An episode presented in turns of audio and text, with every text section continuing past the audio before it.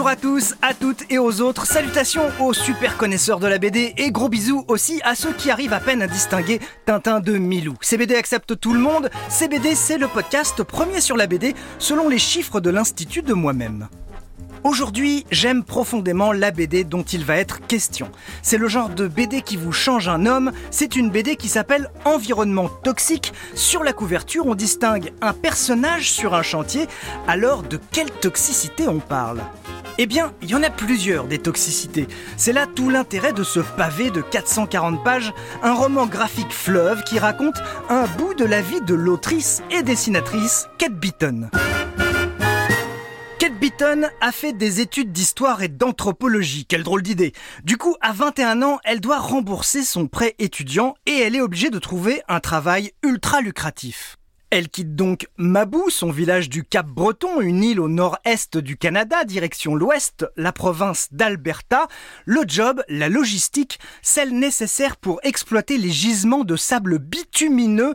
Vous l'avez compris, c'est l'une des toxicités dont on parlait tout à l'heure. Les gisements de sable bitumineux, ce sont des sables imprégnés de pétrole.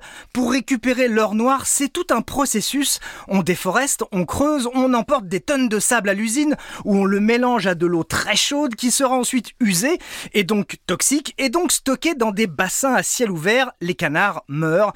Il faut deux tonnes de sable pour faire un baril de pétrole. Le taux de cancer a augmenté de 30% dans la région. Bref, quand on découvre tout ça dans la BD, on hallucine, c'est peu de le dire.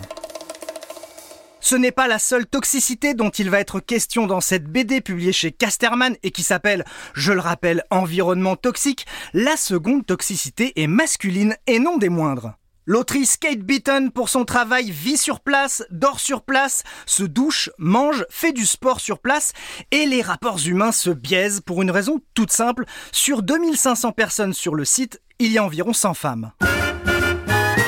Comme le dit l'autrice fort justement, quand vous êtes une femme, vous sortez du lot, vous suscitez un harcèlement qui est en partie le fruit de tant de frustration.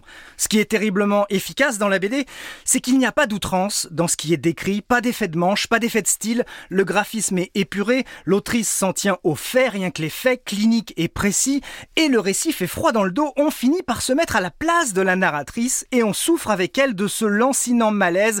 Et on finit par mettre tous les hommes dans le même sac, chose que ne fait jamais l'autrice Kate Beaton. Forcément, des abus sont commis, et même pire, et peut-être que le plus choquant, eh ben, c'est l'omniprésence de ces blagues lourdes, ces blagues qu'on s'est tous autorisées un jour, nous les hommes. Lire cette BD, c'est donc aussi prendre conscience de ces comportements qui font du mal. Environnement toxique de Kate Beaton chez Casterman, comme dirait la dessinatrice Pénélope Bagieux, plongez dans ce récit incroyablement prenant, vous n'en ressortirez pas indemne.